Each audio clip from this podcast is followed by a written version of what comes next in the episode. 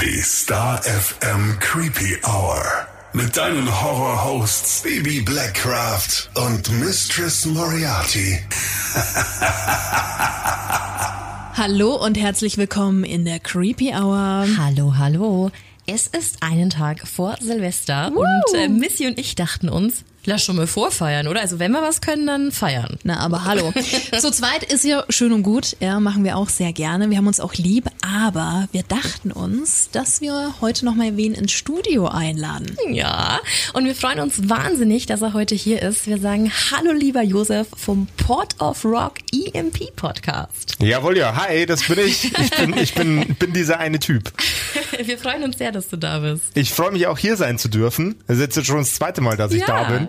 Ich habe äh, hab so eine Aufklappmatratze diesmal mitgenommen für die nächste Aufnahme gleich. Hervorragend, hervorragend. Besser geht's doch gar nicht. Aber Josef, erzähl doch mal all unseren Hörern in der Creepy Family, was ist Pot of Rock genau und auf was dürfen sich unsere Hörer da bei dir freuen? Äh, Pod of Rock ist ein äh, Interview-Podcast-Format. Allerdings mit einem sehr aufmerksamen Twist, was den Inhalt meiner Gäste betrifft. Ich möchte nicht, dass ich in einem komplexen journalistischen Podcast mit meinen Gästen bin. Darunter sind Leute wie die Jungs von Lord of the Lost. Calicon war schon da, diverse verschiedene saugeile Bands. Was ich mir wünsche, ist ein intensiver, spannender Dialog. Und ihr beide wart ja auch schon mal bei mir in der Episode.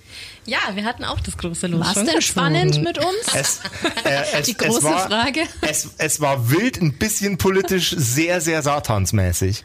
Kann man nichts Passt. anderes erwarten, ne? wenn man uns einlädt. War saugeil. Also äh, ge gerne jederzeit wieder. Ich habe auch für euch Klappmatratzen bei mir im Studio organisiert. Hervorragend. Cool.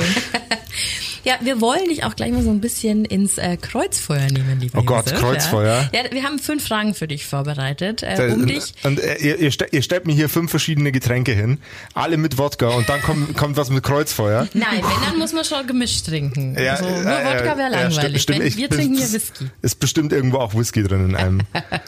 Nee, Lass aber dich überraschen. wir wollen dich quasi so ein bisschen in die äh, Creepy Family einführen. Okay. Ähm, und um dich da so ein bisschen zu mustern, haben wir uns jeweils zwei Antwortmöglichkeiten ausgedacht, die du Uh. einfach ganz spontan frei von der Leber weg beantworten sollst, um dich einfach so ein bisschen besser einschätzen zu Okay. können. Ist immer A oder B.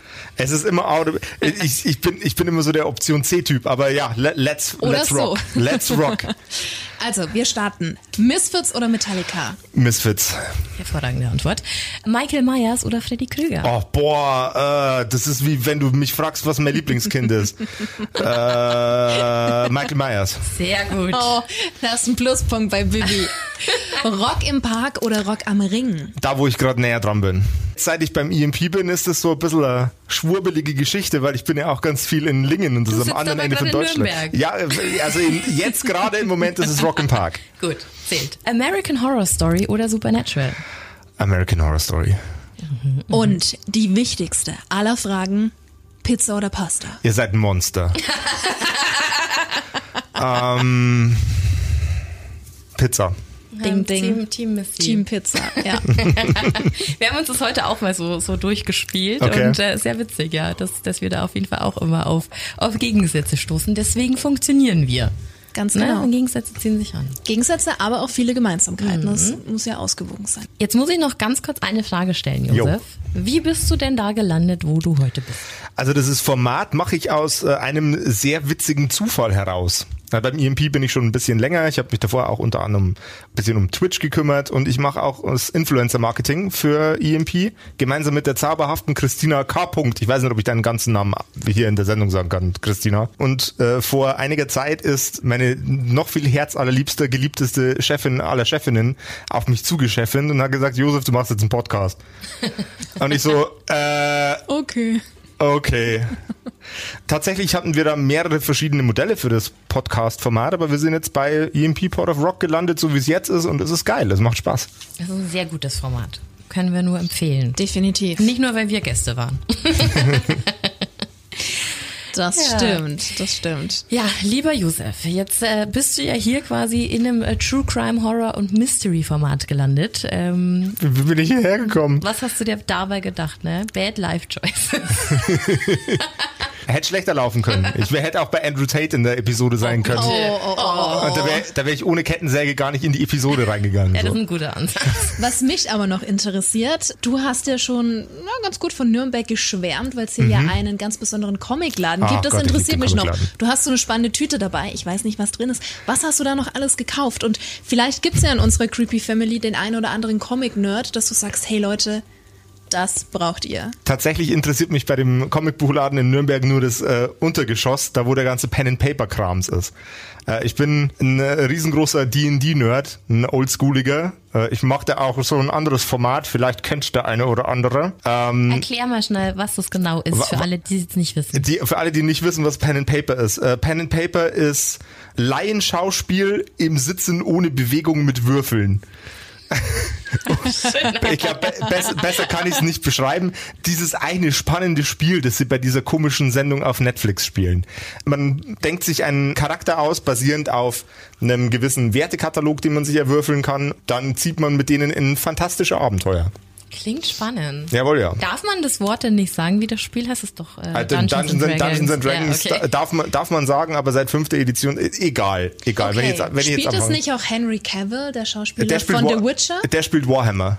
Ah, Ja. Warhammer. Da, Da gab's hier auch mal, ein La ist der noch da, der Laden da vorne? ich weiß es Wir nicht. wissen das nur, wenn da äh, ein Täter gefasst worden ist. Kannst du dich da noch dran ja, erinnern? ja. Also Warhammer pflanzen ihre Shops überall, wo irgendwie ein Schaufenster frei ist. Es würde mich nicht wundern, wenn da ein Warhammer Laden ist. Okay, dann Ja. haben wir dieses Rätsel jetzt auch gelöst. Aber Henry Cavill, du wirst das nicht hören, aber wenn du das tust, deine Custodes sehen scheiße aus. Hab dich lieb. Was schaut scheiße aus? Seine Custodes, das ist seine Hauptarmee, seine, Haupt, seine Hauptwahl an Miniaturen. Der Bemalte, kann- der be- bemalt er die wohl immer schlecht? Der bemalt dich nicht gut. Nein, ich will nicht an Henry Cavill flamen. Ich habe ihn doch so lieb.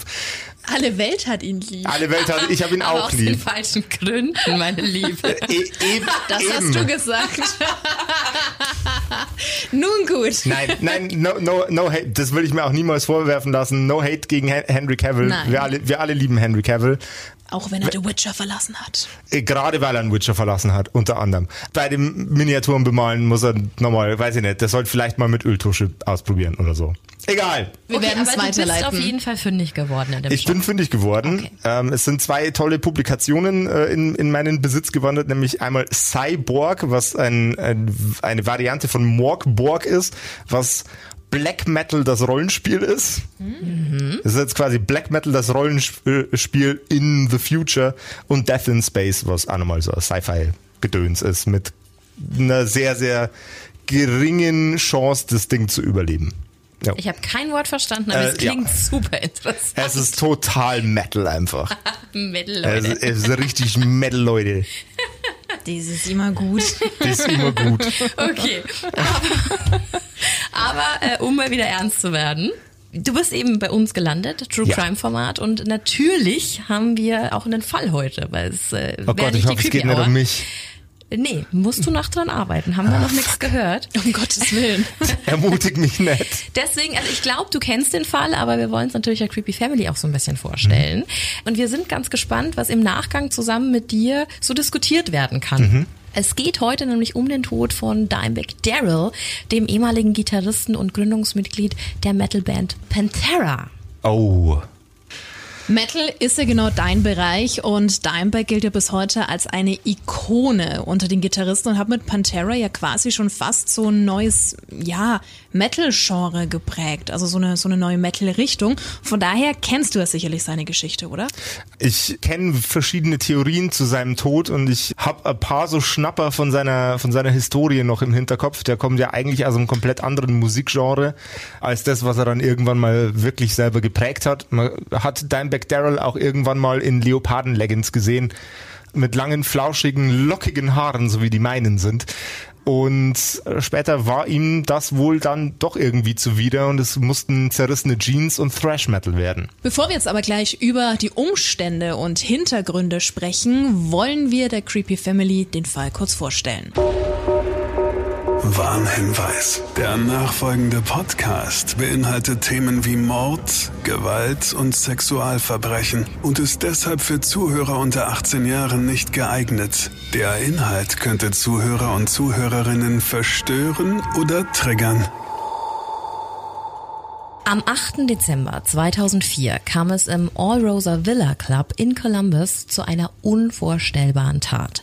Kurz nachdem die Band Damage Plan um 22.15 Uhr die Bühne betrat und noch während des ersten Songs Breathing New Life fielen Schüsse auf den 38-jährigen Daryl Lance Abbott aka Dimebag Daryl wurde gezielt geschossen und das ganze viermal. Dreimal direkt in den Kopf und einmal in die Hand. Der Musiker verstarb noch auf der Bühne.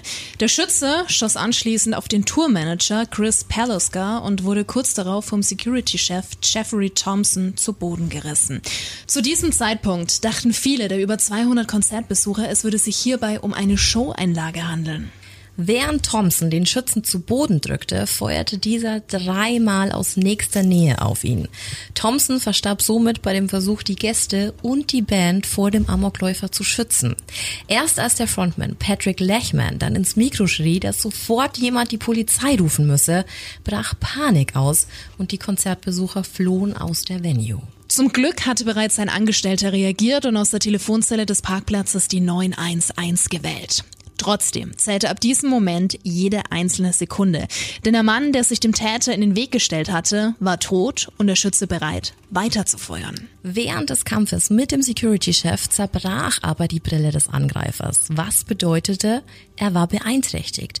Und genau diesen Moment der Ablenkung wollte ein Fan namens Nathan Bray nutzen. Er floh nicht wie die anderen, sondern sprang auf die Bühne, um Dimebag zu helfen. Der mutige und hilfsbereite Fan wurde aber sofort vom Schützen ins Visier genommen und ebenfalls auf der Bühne neben Dimebag erschossen. Der Amokläufer hatte mittlerweile so oft abgedrückt, dass er das Magazin wechseln musste. Ja, und auch diese Chance wurde genutzt. Ein Angestellter der Location namens Aaron Hawk wollte der Schießerei ein Ende setzen und versuchte den Täter zu überwältigen. Leider war Aaron körperlich unterlegen und konnte dem Mann nichts entgegensetzen. Auch er bezahlte mit seinem Leben für seine Courage. Sechs Kugeln töteten ihn auf der Stelle. Wirklich unglaublich, aber viele weitere Menschen blieben in diesem Raum, um zu helfen. Und so auch der Bühnenhelfer namens John Brooks. Er wollte dem jungen Fan helfen, der zuvor noch Dimebag retten wollte. Auch er wurde sofort angeschossen, doch der Täter beschloss, seine Taktik zu ändern. Anstatt John zu töten, nahm er ihn als Geisel, um sich somit abzusichern. Zum selben Zeitpunkt traf die Polizei am El Rosa Villa Club ein. Ein einzelner Officer hatte jetzt die Aufgabe, die Leute zu retten und den Täter zu stoppen. Bewaffnet mit seiner regulären Dienstwaffe sowie einer Shotgun betrat Officer James Negermeyer das Gebäude über den Hintereingang. Ohne zu wissen, was gleich auf ihn warten würde, machte er sich auf den Weg Richtung Bühne und näherte sich somit dem Täter und der Geißel von hinten. Ein Umstand, der ihn klar in eine vorteilhafte Position brachte. Der Officer sah die Verletzten und Toten am Boden und wusste, dass er handeln musste. Er positionierte sich hinter dem Drumset der Band und erschoss den Täter. Das wirklich Unglaubliche daran, der Vorfall dauerte ungefähr so lange, wie wir jetzt davon schon erzählt haben, nämlich fünf Minuten. Aber in diesen fünf Minuten gab es fünf Tote, den Schützen mit eingerechnet. Dieser Vorfall erhielt den Namen das Ohio Metal Massaker. Wirklich eine so, so schreckliche Tat. Wir haben ja bereits schon mal über den Amoklauf in Bataclan gesprochen. Das war ja der Angriff auf das Konzert der Eagles of Death Metal. Ich denke, wir alle wissen als Konzertgänger, wie verrückt und surreal sowas im ersten Moment wirken muss. Josef, du schaust ganz betröpfelt. Wie fühlt sich das für dich an?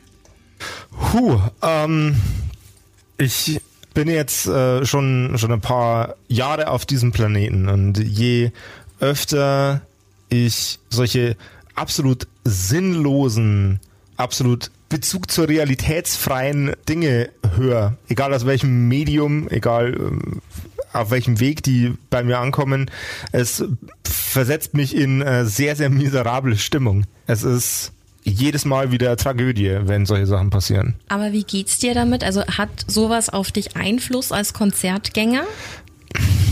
Das ist eine hervorragende Frage. Äh, nein weil das der absolut seltenste Fall ist. Du kannst auf der Straße überfahren werden, hast eine wesentlich höhere Chance, dass dir das passiert, als auf einem Konzert solchen unfassbar grauenvollen Scheiß entgegenzustehen. Aber es ist sehr krass. Wir haben uns da ja auch schon des Öfteren drüber unterhalten. Also gerade nach dem Bataclan-Attentat mhm. war das zum Beispiel so, dass ich schon ganz bewusst in der Venue, in der Location, egal wie groß oder klein, geguckt habe, wo würde ich jetzt hinrennen. Also es hat bei mir wirklich einen bleibenden Eindruck hinterlassen und es war schon so eine so eine Anspannung da und ich habe mhm. schon ein bisschen öfter auf den Eingang geguckt, als ich das sonst getan habe. Die unmittelbare Veränderung im Verhalten von einem selber, wenn man solche grausamen Sachen äh, hört, die auf der Welt stattfinden, die sind klar. Also ich bin jetzt nicht nach der Eagles of Death Metal Frankreich-Situation am nächsten Tag aufs nächste Konzert gelaufen und haben mir gedacht, oh, hier ist alles furchtbar sicher, aber mit der Zeit relativiert es sich das. Lässt dann wieder nach. Ja. ja. Wir wissen ja jetzt also, was im Dezember 2004 passiert ist, aber äh, wie kam es dazu? Um überhaupt mal auf den Täter zu kommen, müssen wir tatsächlich jetzt ein bisschen weiter ausholen. Und Josef, da ist es hervorragend, dass du heute da bist. Hallo. Nämlich mit der Bandgeschichte um Pantera.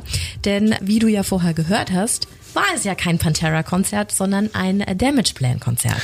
Und genau darin liegt ja schon der erste Hinweis quasi. Jawohl, ja. Wie hieß der erste Song, der da gespielt wurde? Breathing New Life. Breathing New Life. Auch sehr makaber. Es hat eine morbide Romantik, dass das Unglück passiert ist bei einem Song, der Breathing New Life ja, hieß. absolut. Absolut. Das ist, puh. Hast du denn Damage Plan früher gehört? Nee, ich war nie so der Damage Plan Typ tatsächlich. Okay. Aber Pantera? Pantera schon eher, war, okay. war eher My Alley, auch noch dazu mal. Okay. Sind ja auch wieder bei Rock im Park und Rock am Ring dabei, ne? Siehst du mal. In der Zwischenzeit ist Pantera, naja, sprechen wir später. Wir bleiben beim Thema. Entschuldigung. Die Band Pantera gab sie natürlich zuerst. Eigentlich kam die Idee zu einer Band von Terry Glaze, Tommy Bradford und Donny Hart.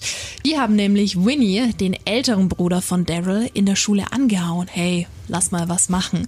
Die einzige Bedingung für Winnie war, dass sein kleiner Bruder mitspielen darf. Winnie und Daryl spielten immer zusammen. Gitarre und Drums. Die beiden machten da echt nichts lieber. Das war ihr absolutes Lieblingshobby. Ja, und so entstand, Achtung, wie vorher von Josef schon angeteasert, eine Glam-Metal-Band äh, unter vielen verschiedenen Variationen, die Pantera enthielten, bis es dann schließlich nur noch Pantera war. Und Josef, Mötley Crew, Poison, Def Leppard, wie schaut's aus? Bist du Hair-Metal-Fan? Hörst du die Spandex raus? nur gegen hochgradige Bezahlung. Ich habe tatsächlich auch einen, einen Softspot für die Band Steel Panther, ah. weil die so herrlich dämlich sind, aber halt Lieben mit, wir. aber mit Absicht. Und tatsächlich der restliche Katalog an Hair Metal ist bei mir nicht so gut angekommen. Okay. Ja. Bin ja ein großes 80er-Kind, deswegen ich voll, bin, ne? da, bin da voll mit dabei. ja, aber diesen Umbruch, also so wie du es gerade beschrieben hast, den gab es tatsächlich auch innerhalb der Band und verantwortlich dafür waren Metallica. Die setzten nämlich bei den Abbott-Brüdern ganz schön krasse Impulse und äh, ja, Trash-Metal sollte es dann quasi sein.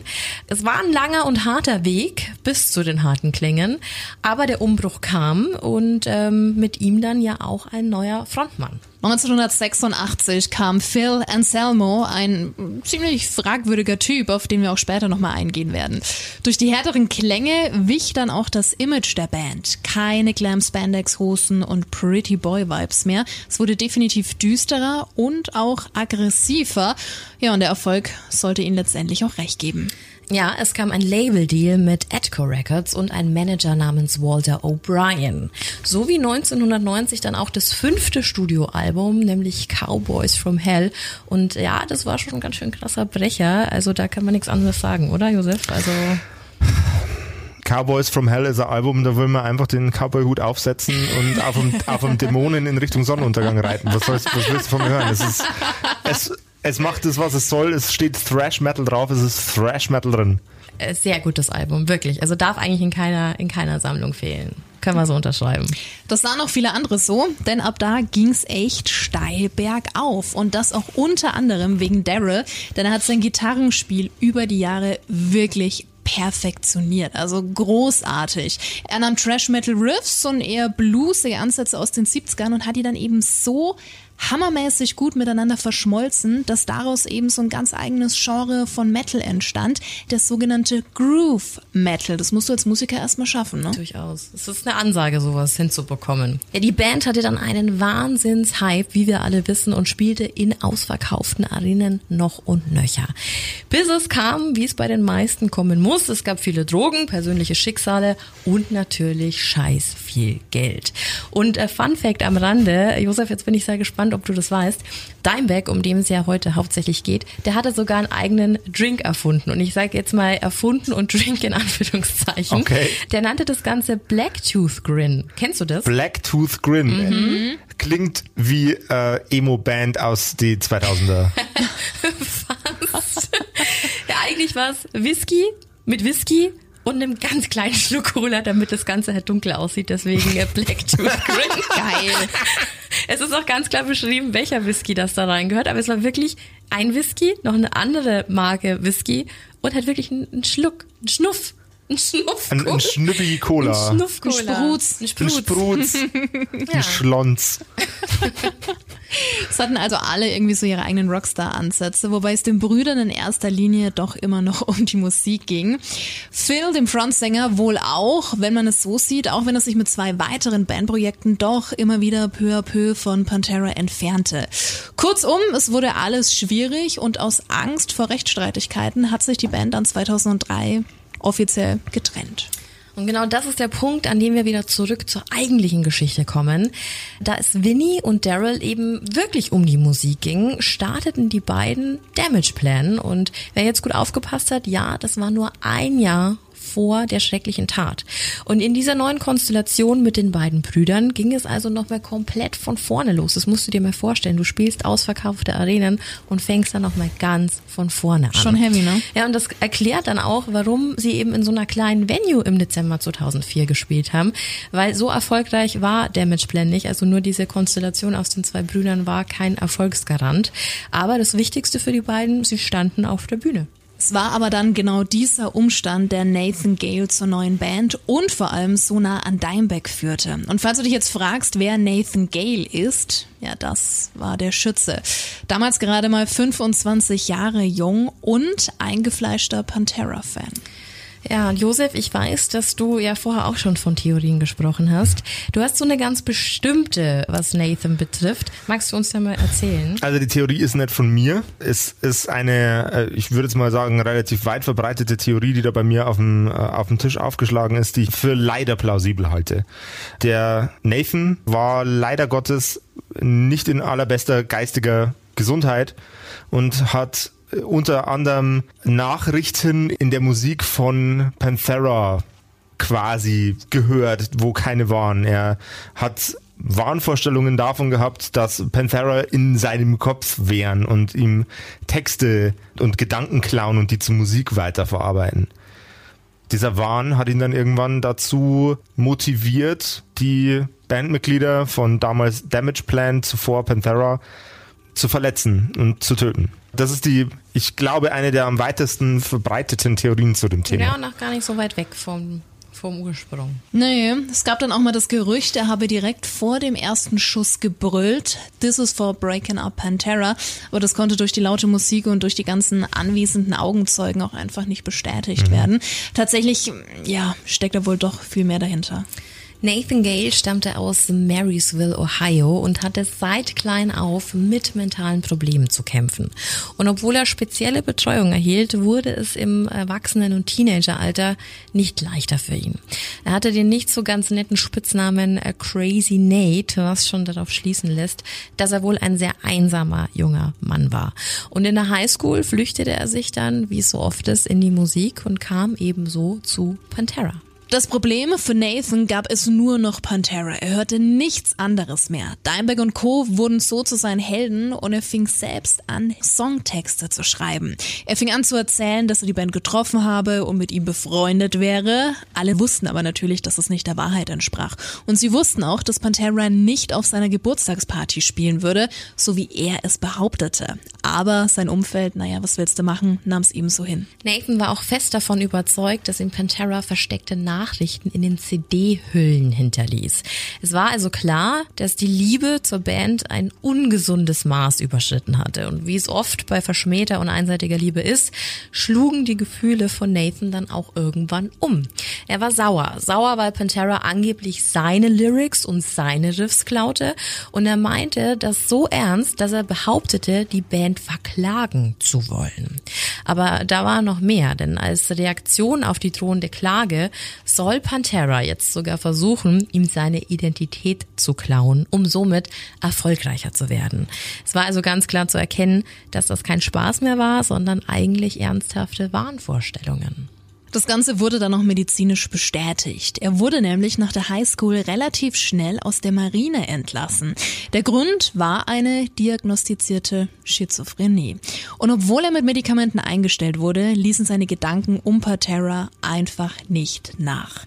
Bereits Anfang 2004 wurde Nathan dann sehr, sehr auffällig. Er legte ein bizarres Verhalten an den Tag und Freunde und Family machten sich da wirklich Sorgen. Also es war schon klar, dass da irgendwas nicht stimmte und Nathan Nathan die Medikation gestoppt hatte. Er steigerte sich so sehr in die Vorstellung, dass die ganzen Songtexte der Band eigentlich von ihm waren und es unfair war, dass Pantera, die sich ja mittlerweile sogar getrennt hatten, noch Geld damit verdienten. Bereits im Sommer 2004 war er auf einer Damage Plan Show und hatte randaliert. Damals wurde er einfach von einem Security nach draußen begleitet. Hätten sie einfach nur damals gewusst, wer da vor ihnen stand und was da noch kommen sollte. Und das alles bringt uns wieder zurück zum 8. Dezember 2004.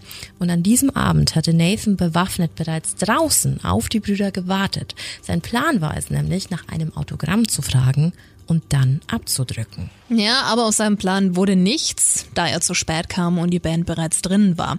Was allerdings dazu führte, dass er die Vorbands abwartete, über einen Zaun hinter der Venue sprang und durch eine offene Backstage-Tür in das Konzert gelangte, wo er dann zum Massenmörder wurde und anschließend selbst getötet hat.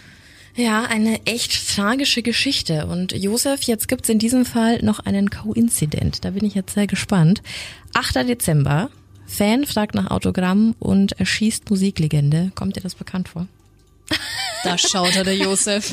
Es klingelt schon ganz, ganz Große weit hinten. Augen. Klingelt. Es klingelt ganz, ganz weit hinten. Nein, nein. Na gut, Josef, dann hör zu. Auf den Tag 24 Jahre zuvor wurde John Lennon von den Beatles auf offener ist Straße in New York von Mark David Chapman erschossen. Denkst du, das war ein Zufall?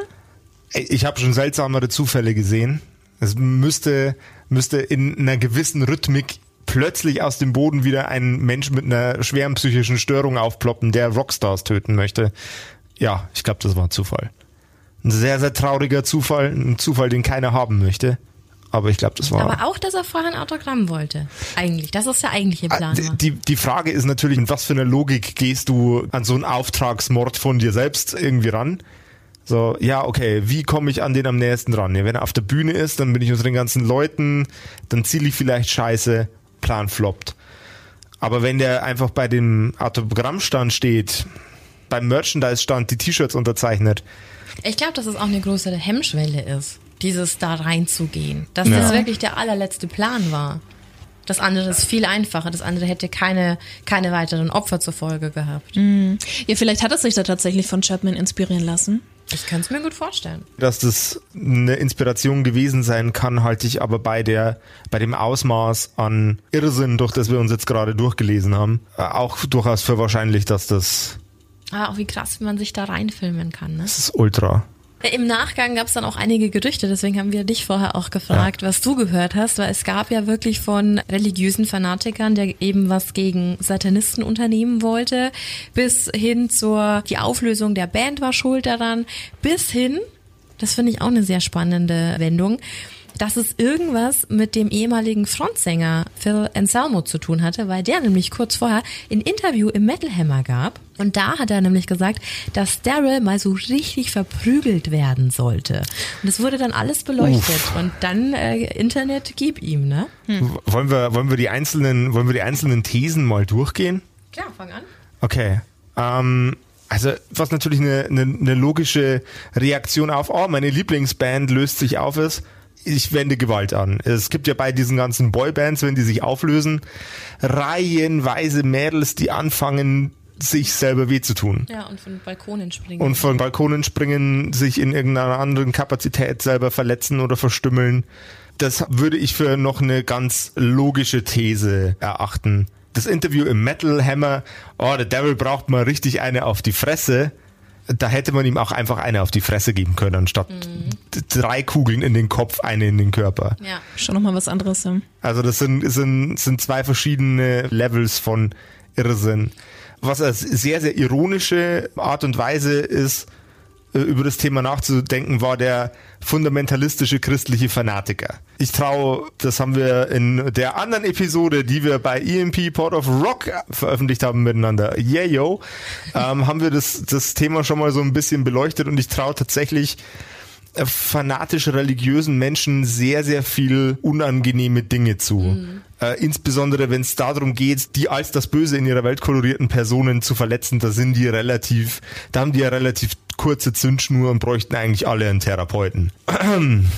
Ja, es ist aber spannend, wie sowas immer zustande kommt. Also es wurde ja auch in alle Richtungen ermittelt. Ne? Also es wurde über den Breakup der Band diskutiert und auch ermittelt. Es wurde über die Person an sich und es kam ja dann auch zu dem Schluss, okay, er war halt einfach, er hatte Verfolgungswahn, er hatte diese Vorstellungen des Identitätsraubs.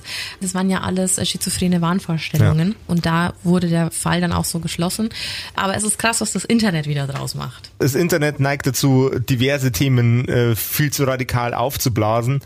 Aber ich glaube, das ist eine Sache, die liegt in der Natur des Menschen. Wir haben alle so ein bisschen Hang zum Sensationalismus und Sensationsgeilheit. Sensation- Sag doch, wie es ist. Sensationsgeil. Wir haben alle so ein bisschen Hang zur Sensationsgeilheit und möchten möchten natürlich, dass unsere wilden, verrückten Truther-Thesen Hand und Fuß haben. Leider haben sie das meistens nicht. Ja, da gibt's wirklich wilde Rabbit Holes. Da haben wir auch schon oft drüber gesprochen. Mhm. Da kannst du dich mit sehr vielen Dingen beschäftigen. Stundenlang, tagelang. Super gefährlich. Und unheimlich. Also wirklich, Übel wir hatten das auch gruselig. letztens über Mukbang? Ja. Mukbang. Mukbang, genau. Sagt dir das was? Ja, natürlich. Ey, Kennst du den Fall Es- von Kate Yap? Äh, nein, muss ich leider passen. Ich bin, nicht, ich bin im Mukbang-Game nur so weit drin, dass ich weiß, dass mir da sehr viel Essen vor der Kamera ist. Das ist wirklich. Es sind Massen. Da gibt's auch einen, einen ganz gruseligen Fall, über den wir schon gesprochen Ja, haben. eine junge Frau, die immer wieder auftaucht, aber halt äh, nie ihr Gesicht zeigt und ja, so ein ganz weirdes Internetphänomen, da wo Leute halt sagen, die ist ganz offensichtlich von Menschenhändlern gekidnappt und wird dazu gezwungen. Okay. Und dann werden halt ähm, überall blaue Flecke und sowas gespottet. In den Beschreibungstexten gibt's kleine versteckte Nachrichten, ja, die man in SOS interpretieren könnte. Ganz wilde Spekulation und in dieser Recherche kam es dann eben dazu, ich weiß gar nicht, wann die Folge rauskam, ist schon ein bisschen her jetzt, dass wir gesagt haben, okay, wir wissen gar nicht, ob wir über die Frau noch sprechen sollen, über den Fall, weil der ist schon so, so oft durch, durch Podcasts gegangen und die war dann einfach weg. Und alle dachten, die ist jetzt halt weg, weg. Und dann war ein oder zwei Wochen, bevor wir die Podcast-Folge aufgenommen haben, ein neues Video von ihr da nach sehr langer Zeit. haben wir direkt aufgenommen. Ich glaube, im, ja, im November kam die Ja, irgendwie raus, die so. Folge. Und äh, total spannend. Und dann haben wir uns beide irgendwie so ein bisschen in dieses Mukbang-Game begeben und waren fertig mit der Welt. aber nicht viele Videos angeschaut, weil die Nee. teilweise echt unangenehm sind. Die- sind schon ein bisschen drüber. Mhm. Wobei ich sagen muss, ich würde gern mal selber einen Raclette-Mukbang mit Freunden machen. Oh, ein Raclette. Wenn, wenn Mukbang, dann mit einem Raclette. Aber Fancy. Ist, ist ein Raclette Passend zu nicht Silvester. immer ein Mukbang? Ah, Muk äh, die Kamera macht's zum Mukbang. noch ein Pfännchen und noch ein Das Pfännchen. geht aber auch so schnell, Ja. oder? Und der Käse. Nom, nom, nom. Der Käse. Nun gut, Aber falls sich die Ansätze von Josef gecatcht haben, wovon ich mal ausgehe, dann, wie gesagt, er hat es ja schon angesprochen, hör gerne mal in seinen Podcast rein, Pod of Rock, da waren wir auch zu Gast und es ging um das Thema Satanic Panic, also unbedingt mal reinhören. Oh ja. das war echt cool. Wir haben über viel von den, von den Auswirkungen äh, der Satanic Panic gesprochen. Das hat mir sehr gut gefallen. Ja, wir hatten echt viele verschiedene Ansätze. Es war, ähm, war sehr cool, weil sich das eine so dem anderen ergeben hat. Aber ich will noch kurz auf was anderes eingehen. Wenn schon Pantera, ne, Missy hat es vorher angesprochen, die spielen ja 2023 hier auch auf Rock im Park. auch dieses andere Festival Rock am Ring und so. Äh, Ja, du darfst du nicht vergessen, wo unsere Creepy Family überall sitzt, ne? Für die einen ist ja, dann doch gut, dann halt Ring, Rock am Ring vielleicht auch. näher. Also ich bin aus berufsbedingten Gründen normalerweise am Ring und nicht im Park nächstes ja, Jahr. Na gut, dann halt so. Dann feiern wir halt ohne dich, Josef. Oh Mann. Oh. also das heißt, die Band Pantera gibt's wieder, nachdem wir jetzt ständig über die Auflösung gesprochen haben.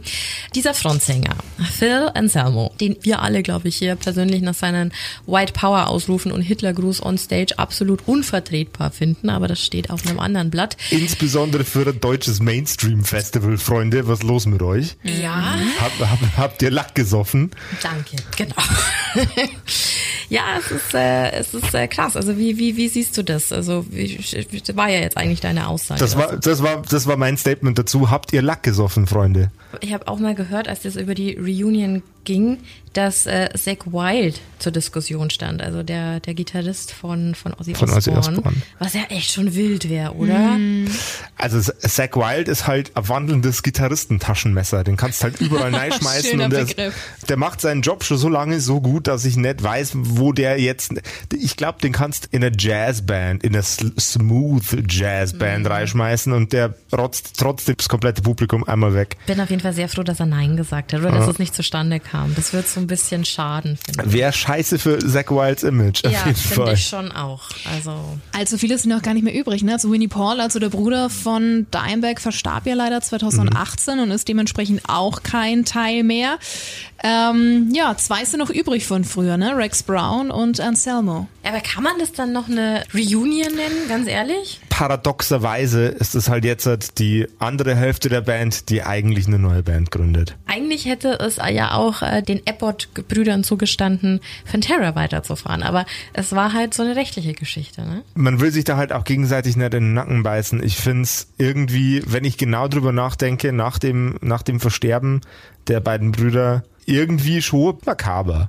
Ich finde, das ist irgendwie drüber. Ist nicht die feine Englische, ne? Nee, aber bei dem Kerl ist ja sowieso aktuell nix die feine Englische. Nee. Vor allem, weil das Ding halt ist, so, also erstens mal Dimebag und er haben sich eh schon zerstritten, die waren ja vorher Freunde, dann war das, und er hat richtig schlecht über die beiden Brüder gesprochen. Und dann, ja klar, ist Rock'n'Roll und so, auch Winnie wollte ja nach dem Tod von, von Daryl nichts mehr mit ihm zu tun haben. Und jetzt ist, ist Winnie tot und jetzt sagen die, yo, lass eine Reunion machen.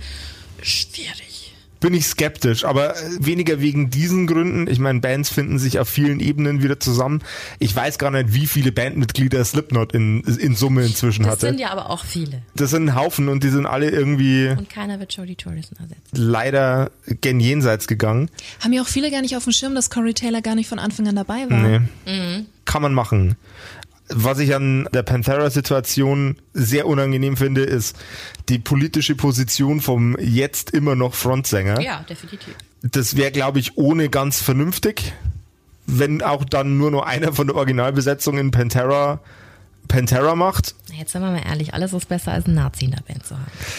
Ich kann dem nichts weiteres hinzufügen. Ich glaube, es ist alles besser in der Band als ein Nazi. Ja. Perfekt. Ja. Aber wo wir jetzt schon bei Bandkonstellationen sind, ganz wichtiges aktuelles Thema, weil wir vorher drüber gesprochen haben, Mötley Crew geht auf Tour. Ja. Nächstes Jahr. Und Mick Mars hat die Gitarre abgegeben und ersetzt wird er jetzt durch John Five. Der John Five. John Five, Oh gute mein, der Mann mit der, der John Five, der Mann mit der hässlichsten Signature-Gitarre seit der Erfindung von aber ein Signature-Gitarren. toller Gitarrist. äh, von Rob Zombie und früher auch Manson, aber ich finde ein ganz toller Gitarrist. Und er hat die hässlichste Signature-Gitarre aller Zeiten. Das ist das Allerwichtigste. Das bitte. ist- Okay, das aber ist- spielen kann er halt trotzdem. Das ist das Aller, Wie Allerwichtigste. kann man so ein Kopfplattendesign machen? John Five, was ist los mit dir?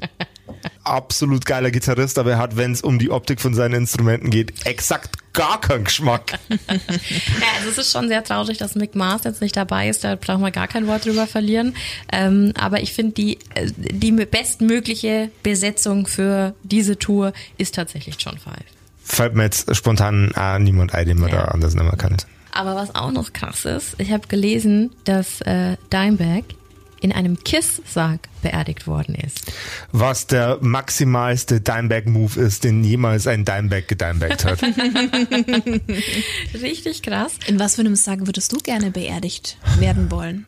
äh, lustige Antwort oder ehrliche Antwort? Beides? Okay. Die lustige Antwort ist in ähm, Sarg ausspiegeln, weil dann sieht man mich, wenn ich drin liege nicht und das ist dann ein super weirder Effekt, weil ich bin ein Vampir. Die ehrliche Antwort ist in einem Jutesack unter einem Baum. Du Missy. Ich wollte auch immer unter einem Baum liegen. Baumbestattung fand ich ganz spannend und dann war ich tatsächlich letztes Jahr auf einer. und dachte mir so, ah nee, fühle ich nicht und habe mich da doch umentschieden. Hm. Bei dir? Ich will kein Grab, nichts. Ich will nichts, um was sich dann Leute noch kümmern müssen. Mhm. Weil weg, dann weg. Mhm. Also man kann sich ja an Leute auch so erinnern. Da braucht man kein Grab. Habe ich letztens erst mit meiner Mama drüber gesprochen.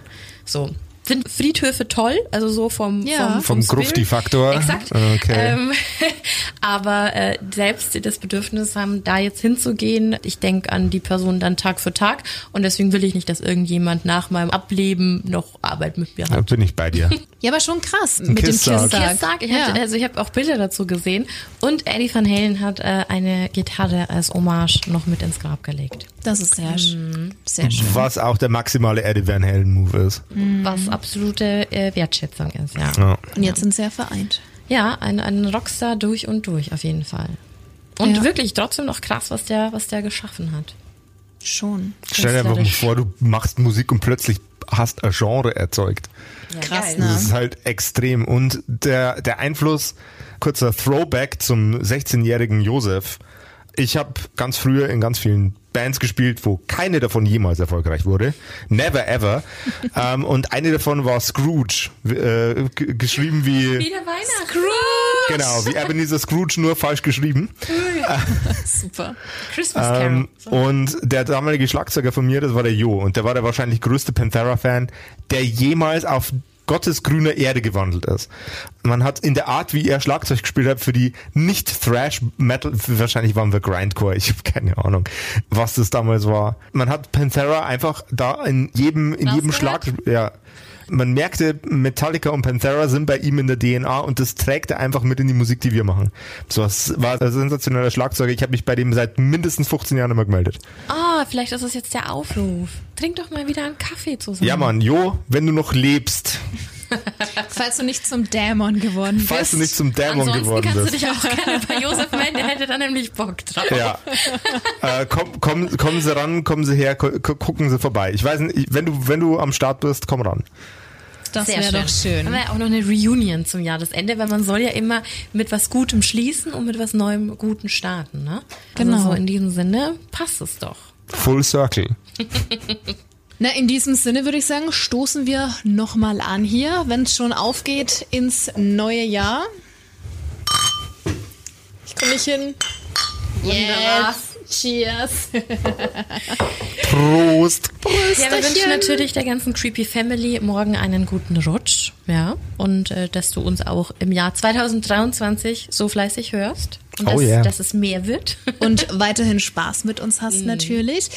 Pass auf dich auf. Hab eine schöne Silvesternacht. Josef, an dich auch nochmal ein riesengroßes Dankeschön, dass danke, du dass mit ich hier sein durfte. vorgefeiert sehr hast. gerne. Das war super. Also wie gesagt, dein Platz liegt jetzt bereit und dann kannst du ja jederzeit wieder mit in die Creepy kommen. Sehr, sehr, sehr gut. Ich, ich verzupfe mich dann jetzt in mein Hundekörbchen. Und dann sehen wir uns 2023 wieder, ne? Genauso machen wir es. Nicht umsonst haben wir doch einen Den Sarg, Sarg, hier stimmt. von EMP. Ja, das, wenn ich einmal im Sarg drin liege, bleibe ich da Ach liegen. so, okay, na gut. So einen brauche ich nur einmal. Wir wollten es dir nur anbieten. Darf nicht jeder in unserem Sack schlafen. stimmt. In diesem Sinne, vielen, vielen Dank fürs Zuhören und für dieses tolle Jahr. Bleib gesund. Das sowieso. Creepy Drill. And scary on. Happy New Year! Bye, bye. Ciao.